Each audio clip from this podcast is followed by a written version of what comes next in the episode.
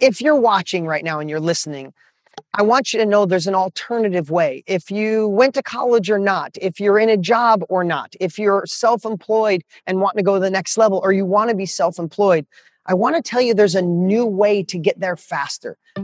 With all the opportunities that exist today, why haven't you reached your next level of income, life, and wealth? In most cases, we've been lied to. We've been told that if you find the right opportunity and you work hard, you can be successful. And that's simply not true. Millionaires, billionaires, and successful people have realized you need the foundation for wealth, the habits. And that's exactly what you'll be learning on the Millionaire Success Habits podcast. All success starts here. All right, I am so excited for this. I, it's very rarely I get like geeked out over talking to somebody and sharing, but who we're going to be talking to today is Danny Iny, and he wrote a book called Leveraged Learning that I, I can't share with you enough how much it like it solidified my life. It was so impactful and so powerful that I've recommended that book as much as any other book I've ever, ever uh, recommended to somebody because of the impact it's made on me. I mean, I just, I was just taking my daughter to school. She's twelve years old. And I just said, figure out the bribe I need to get you to read an adult book because I want her to see a new path. I want her to see that so many of these innate or internal feelings we have that there's got to be something else than no college, blue collar, broke. I don't mean that in a disrespectful way. I was a blue collar worker my entire twenties and I loved it. But I'm saying it's like this old stigma of, of no college and struggle or college and perfect. It, it's not real. And we know the college education system, this, this current system is broken. And finally, someone put a voice that's easy to hear, easy to understand, and sharing it with the world. And I'm so excited. Danny, thank you for spending some time with me here today. Deanna, I'm incredibly flattered. Um, I'm blushing and uh, I'm grateful. I'm grateful for the opportunity. So I'm I'm excited to share whatever will be of value to everyone who's watching. Thank you for having so me. For, yeah, before, I, I have so many questions. Like literally, I geeked out last night thinking of all the things I want to ask you. But if you're watching right now and you're listening, I want you to know there's an alternative way. If you went to college or not, if you're in a job or not, if you're self-employed and want to go to the next level, or you want to be self-employed, I want to tell you there's a new way to get there faster. There's a way to leapfrog.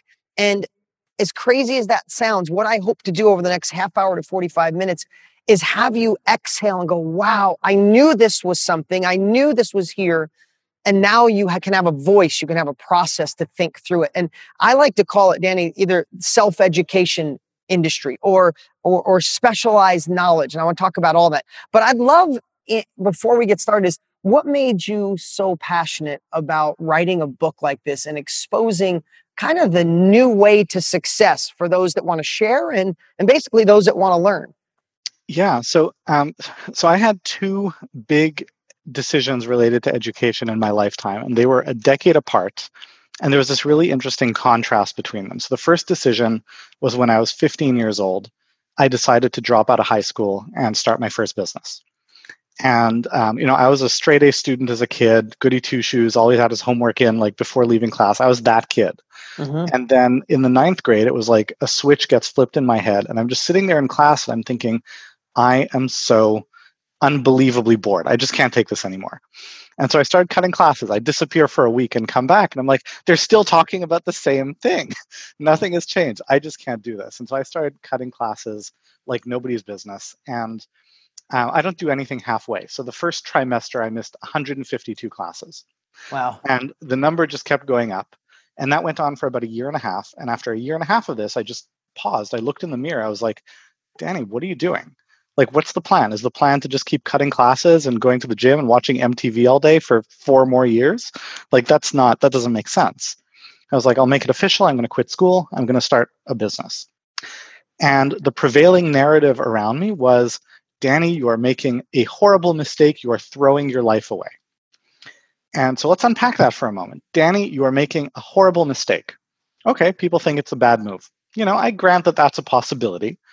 But the other half of it really threw me. It's like, Danny, you are throwing your life away. This is the end. It's not just that this is a bad move. Yeah. It's like, it's irreparable. Yeah. And I was like, that doesn't make sense. I mean, in a worst case scenario, I could just go back to school. Like, this is a reversible decision. And so I went ahead and I dropped out of school. And um, for me, it was a great move. I got to do all kinds of things and experience all kinds of things. I was involved in a lot of different startups. I had all this great stuff that I got to be a part of. All good.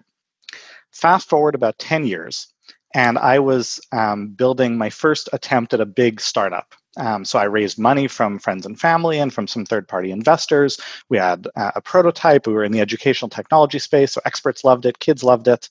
And um, the parents and the teachers, who were the actual customers, they didn't get it at all.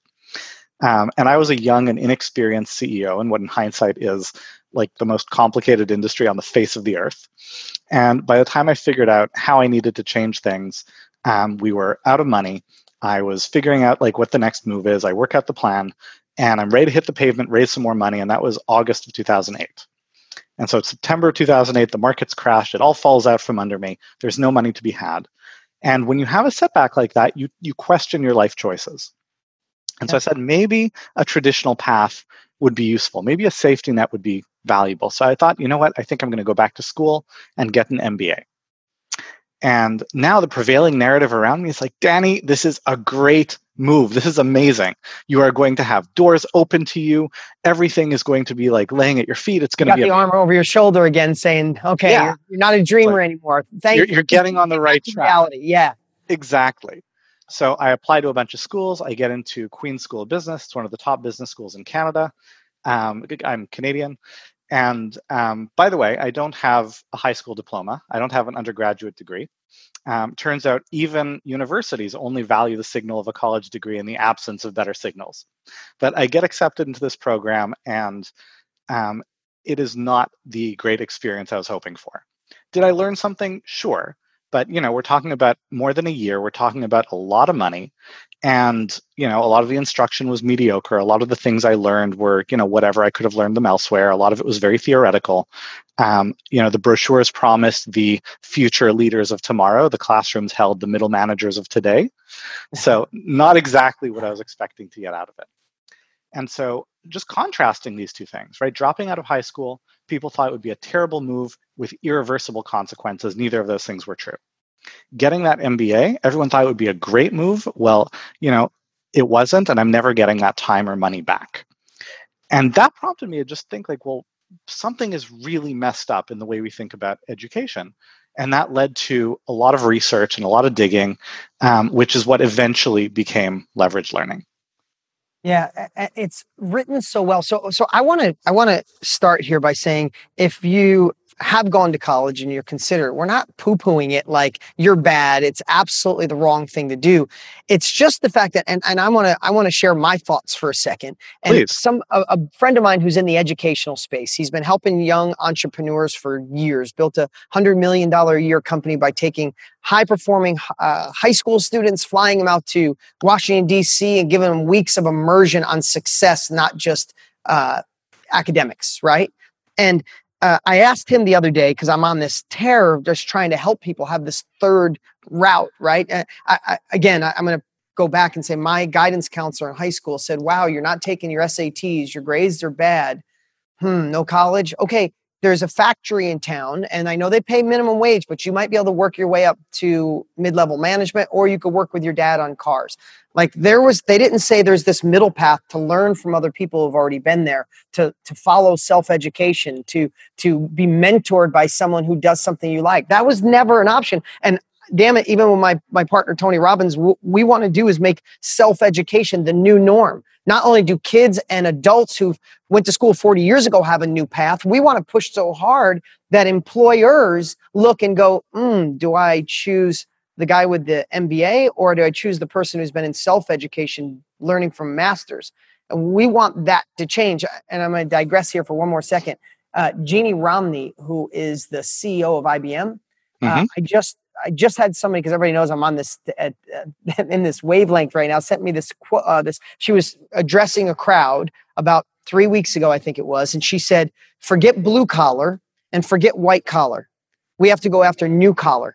Colleges teach general knowledge, and when it doesn't work, they teach more general knowledge. And then you get your master's in general knowledge." She's like, "I'm hiring people with specific knowledge because they're immediately employable, and they go to work the day you hire them knowing what to do. And she mm-hmm. went on to say, if you can even find them, because if they have deep enough specific knowledge, they work for themselves. So the world is starting to see it. And I just want to beat the drums and give people this third option in a deep way so it becomes the new norm. So anyway, I, I'm backing up on what you said. The um, that when you decided to write this book and you decided to impact this, I, I, I'm I went down a rabbit hole so far. I'm so, excuse me for digressing. I went so far. Um, what does it mean? What is self-education to you? If you don't mind, I, I want to start that because then I have my next questions. Sure. So, so I think there's um, it's a really important context question, right? Because there is a big misalignment between college um, and traditional education in general and what it takes to be successful in the world. But that wasn't always the case, right? thirty years ago, a college degree was the golden ticket. So it's it's not that this was always a bill of goods. Things have changed. And part of it is that the costs have just exploded. It's insane. Part of it is Um, the degrees have just become ubiquitous, right? So when you were the only guy applying for a job that had the degree, you stood out. When everyone does, you don't anymore. But a lot of it is that just the needs of the world have changed, right? We used to exist in a world that stayed more or less the same. Like you could go to high school, graduate college, get a job, and then thirty years later, you're doing pretty much the same job, presumably better. But you know, you're doing the same job until you retire. That doesn't exist anymore because the world is just changing so quickly. We change careers, we change jobs, we change roles. What it takes to succeed in a job changes. And here's a thought experiment that I put to people, you know, make a list in your head of like, who are the three, four, five, like best people you've ever worked with? They were just like rock stars. And I'm willing to bet that other than technical skills in whatever they were doing, here's what they all had in common. They were all smart and resourceful, and they thought well on their feet. They all took initiative and ownership. They all handled ambiguity well, and they all played well with others. Am I more or less on track? True story. That's what it takes to be successful. Now, let's boil down what is underlying that, right? If we talk about taking initiative, if we talk about taking ownership, if we talk about handling ambiguity, all of that comes down to being self-directed, right? You don't want someone that you just give instructions and they follow. We have computers for that now. Right? We want someone who can figure things out and take the lead on things on their own. Now, college fundamentally, all of traditional education fundamentally is a process of someone looking to someone else to tell them what is important and what they should do. And so there are a lot of ways that you can educate yourself. You can read books, you can take online courses, you can do project-based learning, you can start a business, you can, there are a million things you can do. But the core thing that makes you effective is that it be self-directed, that you be the captain and the yeah. leader of it. That's probably the biggest shift. Um, traditional education follows a paradigm of teacher-led serial exposure, right? Uh, sorry, parallel exposure. Yeah, so yeah, the teacher yeah. decides what, you're exposed to a whole bunch of stuff at once, and you're exposed at a relative shallow level. Effective education, effective learning is student-led. The student picks what, because they have to be in charge. They have to get yeah. used to being in charge. It is serial, one at a time, and it is deep. It is an immersion. It is a specialization.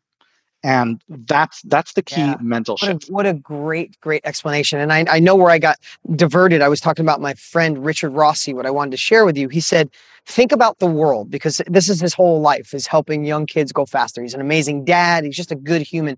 And we got on this subject. He goes, think if you took somebody from nineteen twenty and you brought him in today's world, and you showed him an iPhone. I'm like, no way. Directions, food, delivered, like every bit of knowledge that they could possibly get on a cell phone, the way air travel is. Everything would astonish them. He said, but then if you brought him to a classroom and let him spend the day there, he would say, wow, the blackboard's now white. And when he said that, I, he didn't need another word said. He's like, what has changed in the way we educate our children as the world is growing exponentially? The education system's not even growing linearly. It's staying mm-hmm. flat. And he yeah. said, how can we expect our kids? He said, think about this. When I was young, my parents would look at me and say, the world, the way it's going, go to college. You're just evolving. He goes, kids look now to their parents and go, what's my world going to be? And their parents like, I don't know. It's going so fast. And they said, and that's that was his redirect on like, we need kids to be self-educated. They need to have specialized knowledge. And he's he's been pounding the drums for twenty, thirty years doing this, forty years. And I think, but I also think this, Danny, and I want to get your opinion on this. I think we're at a tipping point because we did a little research and the self-education business or whatever business you want to call it, e-learning combined with all the rest, was barely a business ten years ago. And right now it's a three hundred fifty-five million dollars a day industry.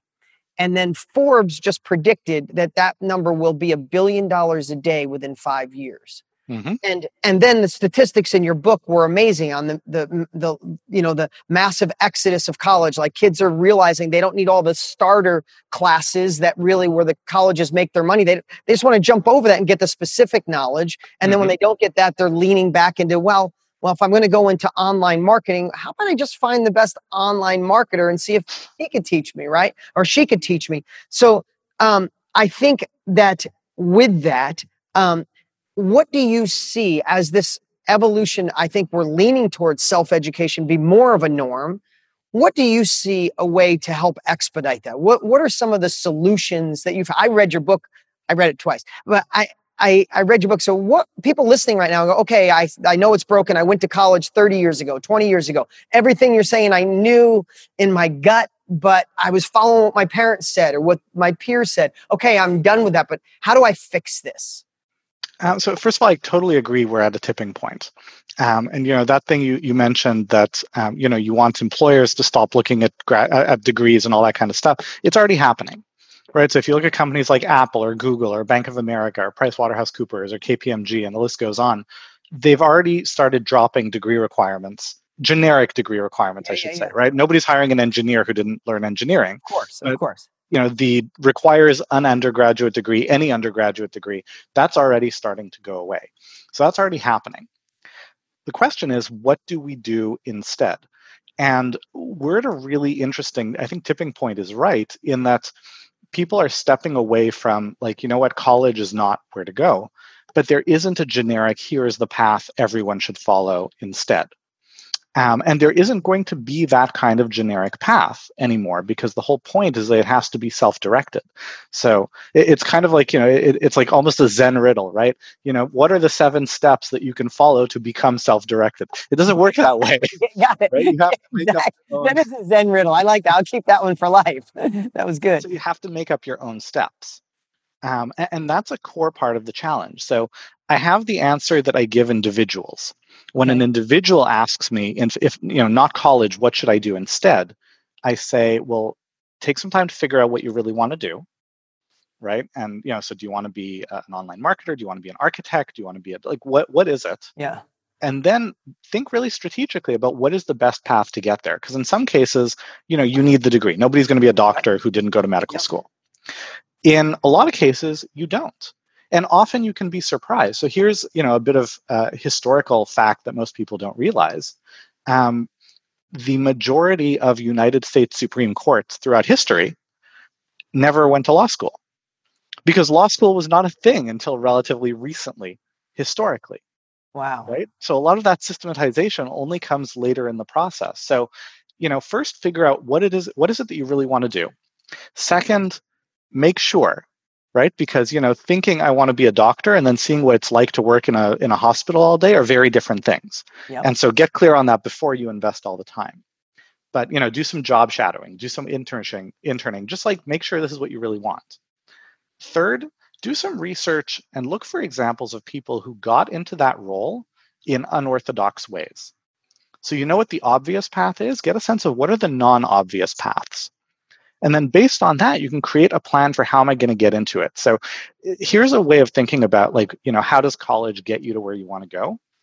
Fundamentally, that piece of paper is going to impress a very small number of people, enough for them to open a very small number of doors, right? So if you identify, here are the five people I really need to impress, then think, well, you know, if you're looking what, at tens, what would impress them? Hundreds of, yeah, exactly. Can you not be more effective than the tens or hundreds of thousands of dollars and four to seven years you would spend on this experience? Is there not a more efficient way to impress those people and get to where you want to go? That's my advice for individuals. Yeah, I love it. There isn't that on, on a societal basis. There just right. isn't that alternative path. Yeah. Um, and, and I want to tell you, I, I selfishly too, having this interview with you, is I have a ten and a twelve year old.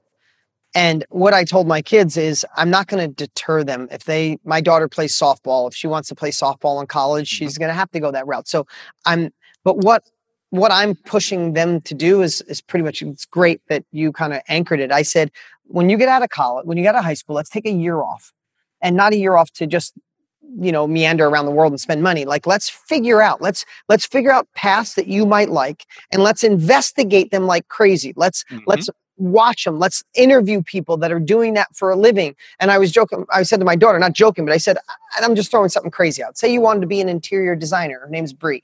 I said, if you want to be an interior designer, Bree, let's do this. Let's find several interior designers and let's interview them. And as a young girl, interview them. I'm sure they would give you that right. And, and ask them what their job's like, what excites them, what wakes them up in the morning, what inspires them, how they got good. And if you go, damn it, this is what I want to do, then here's what I suggest. Let's find one of the top interior designers on the planet, and you write a badass email or letter to them, and you go work for them for free for a year, and you become their best employee without taking a dollar. You build so much reciprocity, you hustle, and you learn it. And at the end of that year, you're going to be able to rob the knowledge of somebody in that for, say, twenty years. And at the end, you might say, I don't know if this is for me, or, oh my God, I can leapfrog and start. And that position. And I said, and that, I said, if you want to be a doctor, something like that, we have to go to college. But in all these other areas, there's so many people with knowledge mm-hmm. that to the, in the right situation, they'd love to share it. And I kind of want to reverse that, like kind of flip that on its side right now, because I get, this is my passion. I want more people to share what's in their head. I want more people with a skill, a passion, an expertise, Uh, a, a, a deep hobby, to realize that the world needs that information. I've been saying this to a lot of people lately when they say, well, I've been doing this for thirty years. I don't know who would want to learn it. I said, listen, if you die with that knowledge in your head, it's like taking a hard drive that collected data for forty years. It's worth millions of dollars, and you throw it in the garbage. Mm-hmm. Somebody is going to take the same exact path you took. It's going to take them thirty years, ten years, three years to learn what you've learned, where you could find a way to extract that knowledge, make an impact in that person's life. And if you want, make that a part of a next level income, because it's a it's going to be a billion dollar a day industry. So what do you feel on the other side of, of the people that could help fuel this education? Mm-hmm. So let me give you a quick tip for your daughter, and then we'll dive yeah, into I love that. that. Yeah, I know I asked so, about four questions at once because I'm so excited. No, I, I love that. It keeps me on my toes, and, and this is an exciting conversation. So I, I love everything you said for your daughter. I think that's like perfect. Um, here's a little tweak that I think would help. I'd love to hear it. When she goes to that last step, she goes to the top interior designer and says, I want to work for you for free for a year. I would add, in exchange, I want thirty minutes of your time at the end of each month so I can ask you questions about how I'm seeing that everything is working. So good. And she'll get a ton out of it, and they will give her that much more energy and attention because now they're on the hook to mentor her in, in a semi-official capacity. Yeah, and I told my daughter too. She said, work for a whole year for free. I said, here's what, I, what I'll tell you. Well, it's, it's a lot better than paying for it. Yeah, exactly. I said, you could pay for it, but I said, I know how this works because I've had them. I've, I do this now for young kids. I got five of them in the other room. They're under twenty. And they're killing it, right? I said, I'll tell you, you go and be her best or his best employee for free. Within three months, they're going to offer you a job. And at the time, you can decide whether you want to just don't want that obligation or you do. But I, you, you kill it for free. You learn, you grow, you extract that knowledge and you implement it. You'll be, yeah. So I love the thirty minute in exchange, thirty minutes a month. Great. Awesome. So, so let's talk about like how people get into this on the, Um, on the supply side, essentially, supply, right? Right, yes. Yeah, so, yep. So there, there are three buckets that post-secondary education, like post, post-kid education yep. falls into. There is foundational adult education, which is just what you need to thrive in the world in general, you know, comfort with ambiguity, playing well with others, all that stuff. Um, that's the university promise of we train you for nothing, but we educate you for everything, which is, uh, they're not delivering on that promise, but it's a great, important promise. Then okay. there's last mile, which is the bridge between whatever your foundation is and a career. And that can be as simple as an internship or a coding boot camp. It can be as elaborate yeah. as medical school. Yeah. And then there is continuing adult education through a lifetime. And that's the huge, huge area of opportunity for probably most people who are watching this, because our pattern of consuming education is shifting from a big chunk of education just in case at the start of our career, yep, to actually a lot more education, but just in time throughout our career. And that is for professional purposes, and that is for personal purposes, right? So we're consuming, you know, probably instead of, let's say, four years on average at the start of a lifetime, more like six years spread across the lifetime. Mm-hmm. But you can't just like opt out of life for two years to learn something. So it's, you know, it's going to be stuff you do part-time on the side, or two or two weeks or four weeks or two months or four months. And it's a lot of little granular chunks. And where we get that information is changing, because as the pace of change has gotten faster and faster, um, Larry Summers, the for, former dean of Harvard, is on record saying that, you know, everything you learn is going to be obsolete in five to ten years. Right, which is not a great vote of confidence for, yeah, from the dean of Harvard. Um, but it's very accurate, and and that changes in a nuanced but really powerful way who we need to learn from, because there's always been this balance of, you know, do I want someone who is a practitioner who really knows the stuff, or do I want someone who's a good teacher? Because both are important. And historically, the answer was you want someone who is a good teacher who also knows the subject matter. Right? But the curriculum was more or less the same. You're teaching the same stuff for twenty years, so be a good teacher and then you learn the curriculum. But now things are changing so fast that someone who's a good teacher who also knows the subject matter can't keep up. And so the only way that you can have that training that is current is that it comes from a practitioner, someone who does it, who is also a good teacher. And that means that the people who are well-positioned to do this are the experts, the professionals, the people with real-life experience, boots on the ground. That's where this has to come from. And there's a second layer that points straight back to them, because, you know, I, I did this as a thought exercise in the book. If you are the most powerful person in the world, right, and you need a tutor for your son, who do you get to tutor your son? Well, if you're the most powerful person in the world, this was the real question for King Philip of Macedonia. His son was Alexander the Great. It's like, I'll get Aristotle, right? Aristotle is the best, most awesome. learned person. I'll get him to do it. Well, today's equivalent is, you know, I want to learn music. I'm going to get Christina Aguilera to train me, right? I want to learn screenwriting. I'm going to get Aaron Sorkin. Problem is, these are busy people. They're not available most of the time. So you can get a little bit of high-level training, right? They, these people have classes on MasterClass. You can, yep, you know, watch a few hours of video. But that's not a real learning experience. That's not an educational transformative experience. That's, it's edutainment, right? Yep. I'm interested in the topic, so I watch it, and it's fun. There's a little bit of star power, and I get some tips. But after that, let's say I've taken Aaron Sorkin's screenwriting class, and nobody takes that class really expecting it to make them a dramatically better screenwriter. And they say, okay, I'm ready to go deeper. I'm ready to go past just consuming some ideas. I need to apply. I need to get feedback. That's how learning really works, right? Consume ideas, apply them, and then get feedback. Well, Aaron Sorkin's not available to give me feedback. That's he, he's busy. And so I need to look one or two rungs down in the, the global hierarchy. I need someone who really knows their stuff and can justify putting the time forward to really support me in making this happen. And something that we're seeing in the online courses, online education, e-learning marketplace is uh, a hollowing out of the middle. So go back five or ten years, it was the era of the two thousand dollars video course, right? You, you watch a bunch of launch videos, you put down two thousand dollars, you get a bunch of videos and a membership site, you're on your own.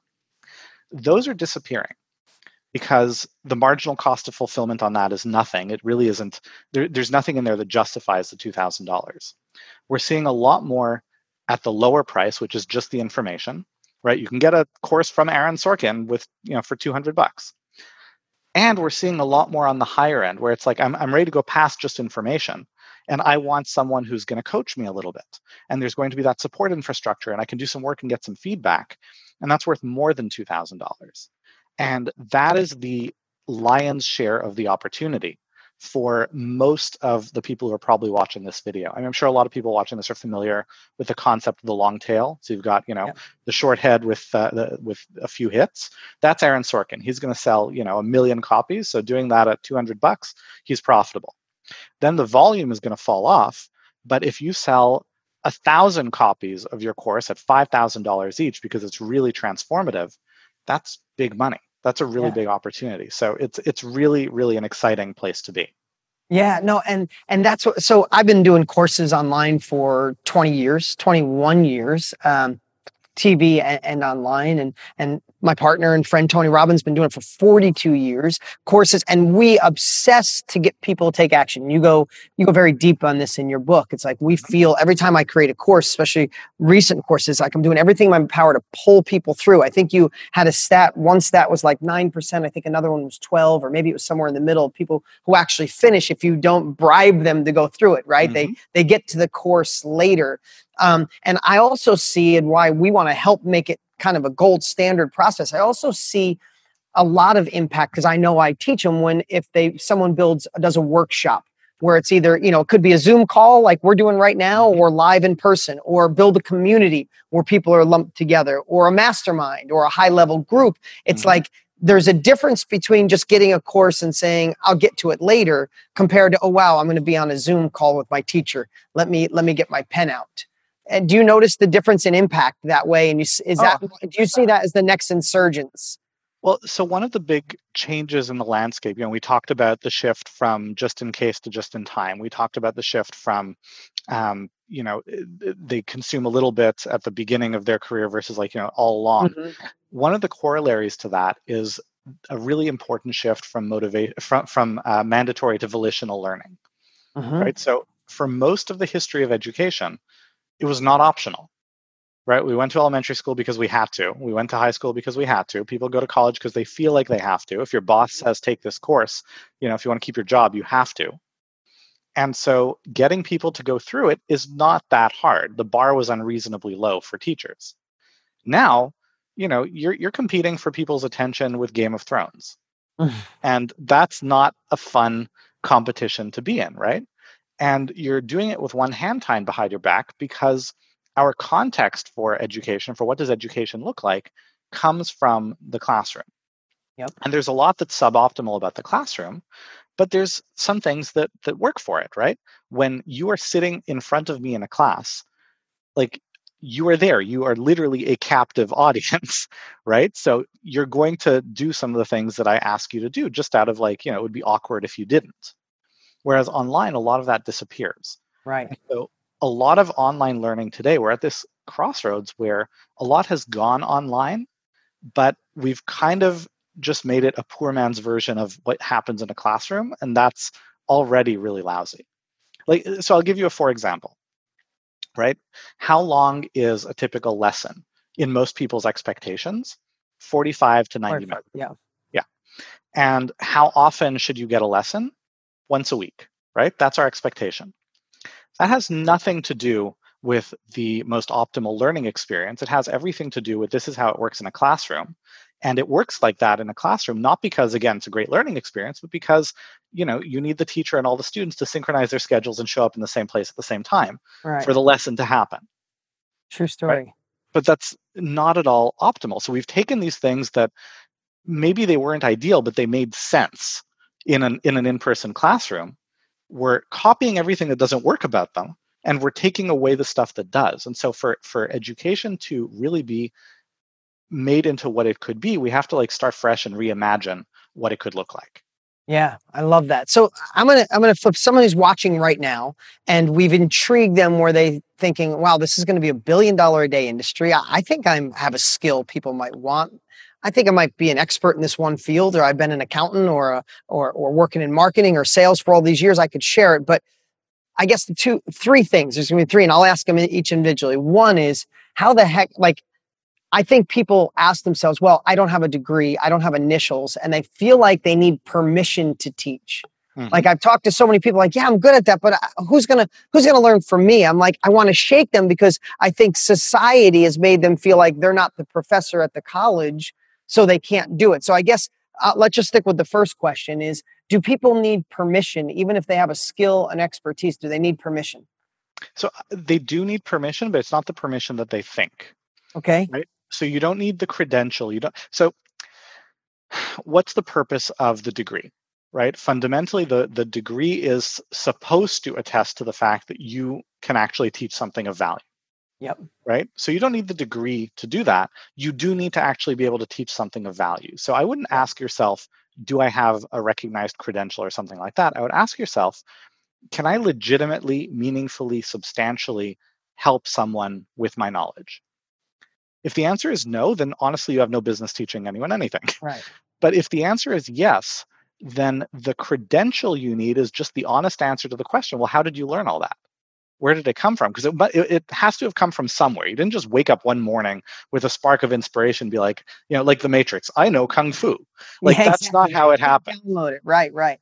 And so the story of how you got there, how you studied, what you learned, what you experienced, what you went through, that is the meaningful credential. So you do need the permission in that if you don't believe that your knowledge and expertise can genuinely help someone, then no, you shouldn't be teaching.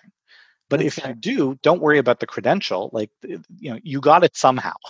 Yeah, you got it through through experience. I, I just said the other day on an interview that I think people are um, less about learning from the professional teacher and more about learning from the non-professional doer.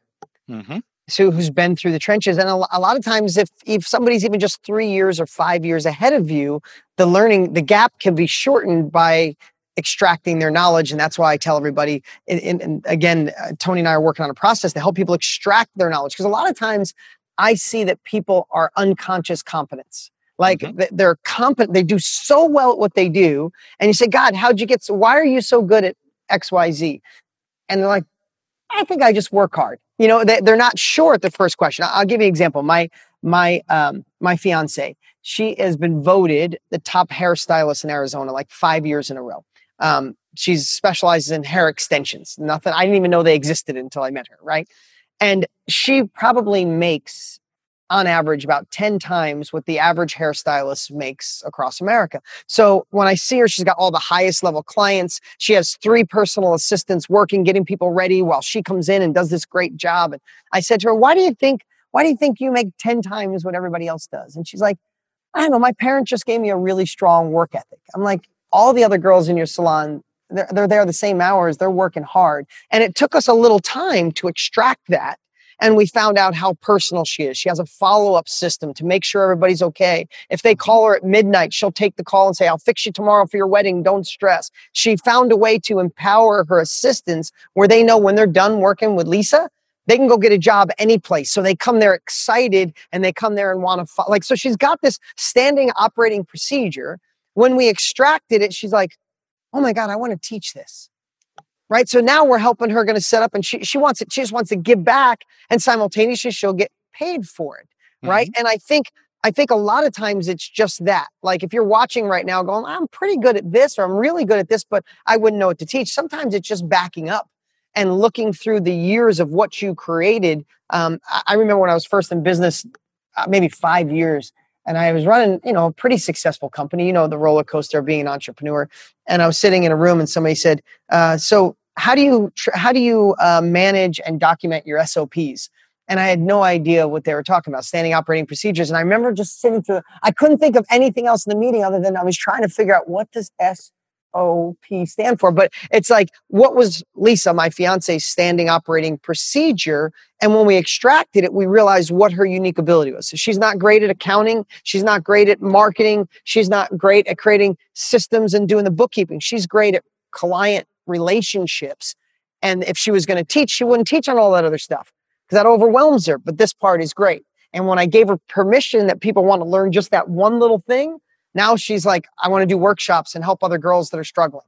Right. Mm-hmm. And I remember the same thing. I, I, I run masterminds. Um, and I started a one hundred thousand dollars a year mastermind with a buddy of mine named Joe Polish.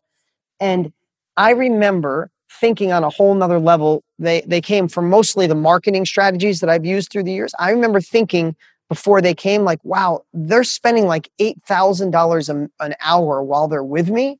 Like, I need to go deep and extract what I'm good at. And I went back and looked at all my marketing strategies, all my videos at work. Why did I sell a million copies of this particular book? What was the, and I like, I geeked out on it. And all of a sudden I was like, oh my God, I do have a pattern. I do have, I shoot all my videos exactly the same. It's like a, a, a, a hook to get people to watch. Then I want to tell a compelling story about the truth. Then I did like, and I found all these models. Then I couldn't wait to teach them. But at mm-hmm. first I was like, wow, are they going to really want to spend a hundred grand to be with me? And when we re-upped the next year, like ninety-eight percent of them re-upped because like that was so amazing. So I say that out of inspiration with you right now is, is if you're listening and you have a skill, you have an expertise, you have something that could benefit other people, I'd really consider extracting that knowledge and finding a way to share it through a workshop, through a, a mastermind, through, and I know that might sound crazy, but technology's changing. With our phones, we can we can do things that ten years ago seemed impossible. And uh, I, I love that. Again, I love what you wrote. Um, in, I love that you wrote this book and you gave a voice. I, I, I'm going to say this now. I think whatever sales you're at with that book, um, I think you've only seen the beginning. I think I think it's going to, I truly believe your book's going to catch fire because of word of mouth, uh, word of mouth. Everybody I've turned on to, turned it on, turned on to the book have come back to me and thanked me, and they've shared it with their friends. And I think that momentum has just begun. So I, I'm really glad you did this. I, I just went back. I, I'm I'm sharing a lot of things here, but I want to I want to say I went back to Uh, Think and Grow Rich, a book I haven't read in over fifteen years. And there was a part on specialized knowledge versus general knowledge. And it was talking about Henry Ford, who didn't go to college. Mm-hmm. And the Chicago paper, uh, an editor called him ignorant because he had no college education. You know, he, he changed the world because of assembly lines and now mass-produced cars. And he replaced the horse with cars, right? At almost about the same price. Mm-hmm. And, um, So he sues the paper and ends up on trial. I don't know if you remember this part. He ends up on trial and a guy comes up. He says, so you say you're not ignorant, Mister Ford. Tell me how many um, how many soldiers from the revo- in the Revolutionary War, how many soldiers came to British and landed on New York City? And who won the first battle? And he gets done. He goes, are you done? Basically paraphrasing, Henry Ford said, are you done asking me dumb, generalized questions? Why would I want to know nor care about any of those? And the truth is, if I needed the answer for a specific reason to bring my life or my business forward, I would hit one of four buttons on my desk and they would ring to an assistant of mine who would go out and get that general knowledge for that specific thing. Why would I fill my brain up and waste the space with something that's not going to move my life? And the attorney on the other side said, I guess he is a genius. Right? And even though he never went past high school. And really what that made me think of in today's world is he had Google. Like Henry Ford had Google. It was his four buttons were four guys doing research. He had mm-hmm. Google. Um, and it just made me think of everything you're doing. So um, I, I, I know we both got something to do in a little bit here, but any last words for people that are thinking about maybe I could share this or may, either side, either I should share this or maybe I should look deeper into specialized knowledge. Yeah, so so here's something that trips a lot of people up um, who have legitimate knowledge, legitimate expertise. They could really help someone. Um, but part of having some real expertise is that you also um, know who has more, right? Like there's a line in Good Will oh, Hunting wow, where yeah. the math professor is like, you know, the, the there are five people in the world who know the difference between you and me, but I'm one of them, right? Mm. And and that's part of the wow, challenge, yes, right? yeah, and so. Something that I want to encourage everyone who's watching this to draw inspiration from is Henry Ford. Um, you know, he is famous for um, for the assembly line and all that. Here's the thing. He didn't invent it. Um, Frederick Taylor invented the assembly line. And it's okay, right? Henry Ford used it and did a lot of great things with it. So it's not about pretending something is yours that isn't. But it's also about you don't have to be the world's number one leading authority on something to know it well enough to do meaningful things with it for other people. And that should be the real bar. Wow. And, um, you know, there, there's a recursive quality to this, which is if you want to be successful, you have to chart your own course. It doesn't matter if you're going to be building courses or building businesses or or just, you know, having a career. You have to be self-directed. And that means figuring out your path and taking ownership of, hey, there are ambiguous things here, and I'm just going to figure them out. Um, and so if you're going to be doing that anyway, you might as well pursue the path that is going to be most impactful to those around you and most rewarding for you. Oh, it's amazing. This has been awesome. I appreciate you spending time. I know you're busy. What is a good way people can find you or find your book? Um, well, Leveraged Learning is available where good books are sold. So mostly that just means Amazon these days, but you know, everywhere else too. And I would love for people to buy dozens of copies for everyone they know. Um, or they could just go to leverage learning book dot com Um, the whole book is there for free. I think this message is too important. I just want people to find it. And if they like what they read, presumably they'll buy a copy. Um, and you can reach me through that book as well, or at Mirasee, um, M I R A S E E dot com. Danny, it's been so awesome having you. Keep up the fight. Let's show the world that self-education is the new norm. And if this intrigued you, and if you're looking for an opportunity to learn how to extract a skill, a knowledge, a, a, a hobby, a passion of yours, share it to impact other people's lives. Allow them to learn from what you've already experienced and get paid for it. Tap into a three hundred fifty-five million dollars a day industry. Then you're going to want to go to DeansLink right now, deans link dot com, and register for a special webcast training I'm doing with my dear friend, Tony Robbins. We've been in this space for sixty years. The tide has turned. The tipping point is here. And if you'd like to learn how to be a part and be a part of this wave of heading towards a billion dollars a day being spent, help fix the education business and get paid for what you know, then you're going to want to go register at deans link dot com right now. And here's even a cooler part. I know this sounds crazy, but even if you don't think you have a skill or an expertise, we can show you how to partner with experts, or also how to be the reporter of other people's knowledge. Might sound crazy. That's why you got to go register right now at deans link dot com. If you know anything about Tony Robbins and myself, we are going to deliver massive value. Tony hasn't done a training like this in over ten years. You're not going to want to miss it. Go to deans link dot com right now so we can help make self-education the new norm. Even learn how to receive it or learn how to share it for profit and impact. If you liked this podcast, make sure you rate it. And also, make sure to click subscribe so you never miss out. You can always follow us on Instagram. And if you don't already have Millionaire Success Habits, you can grab it for free at deans free book dot com. Remember, all success starts here.